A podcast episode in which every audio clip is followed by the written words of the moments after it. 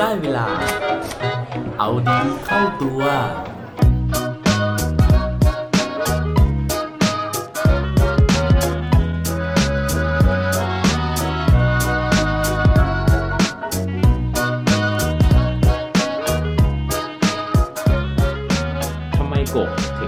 นเจ้าชายหลังโดนจูบสวัสดีครับพบกับผมชัชวาลแสงปรีดีกรและรายการเอาดีเข้าตัวรายการที่จะคอยมาหมั่นเติมวิตามินดีด้วยเรื่องราวแล้วก็แรงบันดาลใจเพื่อเพิ่มพลังและภูมิต้านทานในการใช้ชีวิตให้กับพวกเราในทุกๆวันวันนี้นะฮะอยากจะมาชวนคุยเรื่องที่มันโรแมนติกนิดนึงนะฮะนั่นก็คือเรื่องของจูบนั่นเองนะฮะจูบถ้าใครคิดว่าไม่สำคัญนะฮะขอให้ลองฟังเอพิโซดนี้นะฮะแล้วอาจจะค้นพบก็ได้ว่าทำไมนะครับเจ้าชายกบนะฮะหรือว่าสโนไวท์นะฮะถึงต้องรอให้เจ้าชายแล้วก็เจ้าหญิงเนี่ยมาจูบก่อนนะฮะถึงจะเกิดปาฏิหาริย์ขึ้นได้สาเหตุที่วันนี้นะฮะมาชวนคุยเรื่องของการจูบนะครับไม่ได้เพราะว่าเพิ่งไปจูบกับใครมานะฮะอย่าเข้าใจผิดนะครับแต่ว่าสาเหตุจริงๆนะฮะก็คือมาจากที่ไป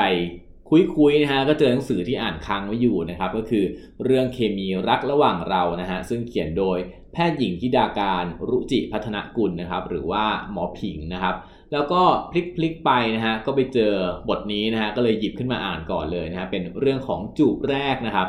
ซึ่งในเรื่องนี้นะครับเขาก็พูดถึงเรื่องของความสำคัญของการจูบเอาไว้นะครับแต่ว่าก่อนที่จะไปดูว่ามันสำคัญยังไงนะก็มาดูเกล็ดเล็กเกล็ดน้อยนะฮะเขาบอกไว้ว่า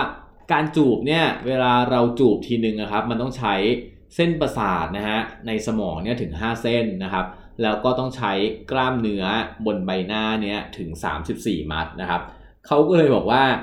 การจูบแบบหนักหน่วงเนี่ยจริงๆแล้วสามารถเผาผลาญพลังงานได้ถึง 2-3 แคลอรี่ต่อนาทีเลยนะฮะเพราะฉะนั้นนะฮะก็จะเห็นว่ามันมีการแข่งขันแบบจูบนานนะฮะพวกนั้นนี่คือแบบถ้าจูบกันเป็นชั่วโมงเนี่ยได้ไปประมาณแบบเกือบ100แคลอรี่เลยนะฮะง่ายกว่าการวิ่งอีกนะครับแล้วก็ได้ความสุขได้ความบันเทิงด้วยนะครับเดี๋ยวคราวหน้าอาจจะลองไปสมัครดูทีนี้ย้อนกลับมานะฮะเรื่องของความสำคัญของการจูบนะครับเขาบอกว่ามันมีผลวิจัยนะฮะที่ไปถามผู้ชายแล้วก็ผู้หญิงนะครับทีนี้เนี่ยผู้ชาย 59% แล้วก็ผู้หญิงถึง 66% เนี่ยเขายอมรับนะครับว่าเคยจบความสัมพันธ์กับคู่รักลงนะฮะหลังจากผ่านจูบแรกนะครับที่เป็นเช่นนี้นะฮะเขาบอกว่าการจูบเนี่ยถ้าย้อนกลับไปในสมัยดึกดำบรรพ์อ่ะเขาบอกว่ามันเปรียบเทียบได้กับการที่เป็นพฤติกรรมของสัตว์นะฮะในการที่เราเคี้ยวอาหารแล้วก็ป้อนให้กับลูกหรือว่าป้อนให้กับคนรักนะฮะ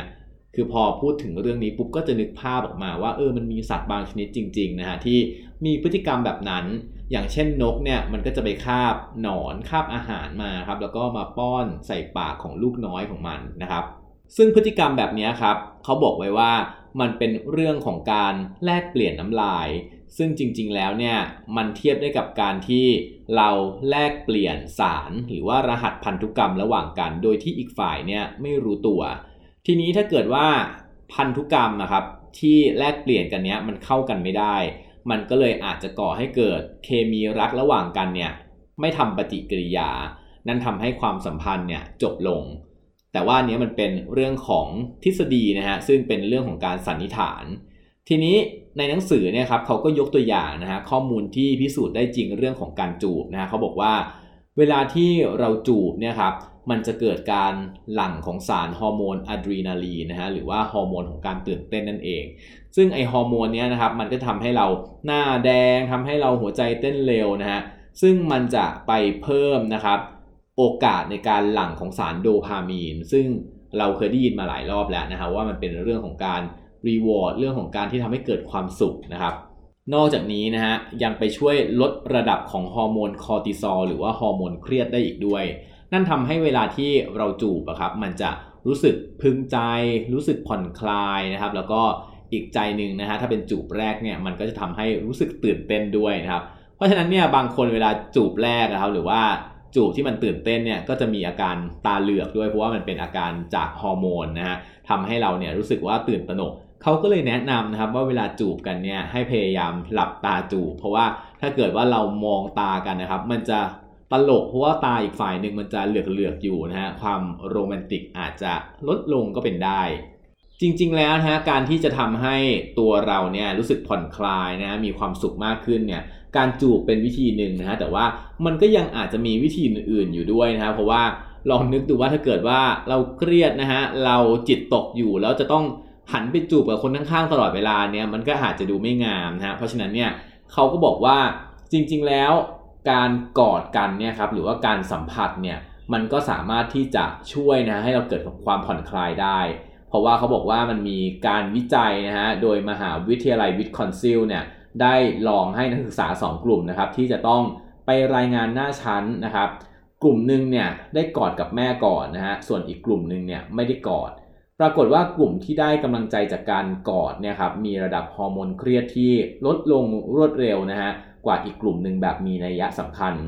นั่นแสดงว่าคราวหน้าที่เราเครียดนะฮะลองหาคนกอดนะฮะนิ่งๆนานๆด้วยความตั้งใจสัก10นาทีนะครับรับรองนะฮะว่าได้ผลลัพธ์ที่น่าพอใจอย่างแน่นอนทีนี้นะฮะสำหรับคนที่ไม่สะดวกจะกอดแม่นะฮะเขาก็บอกว่า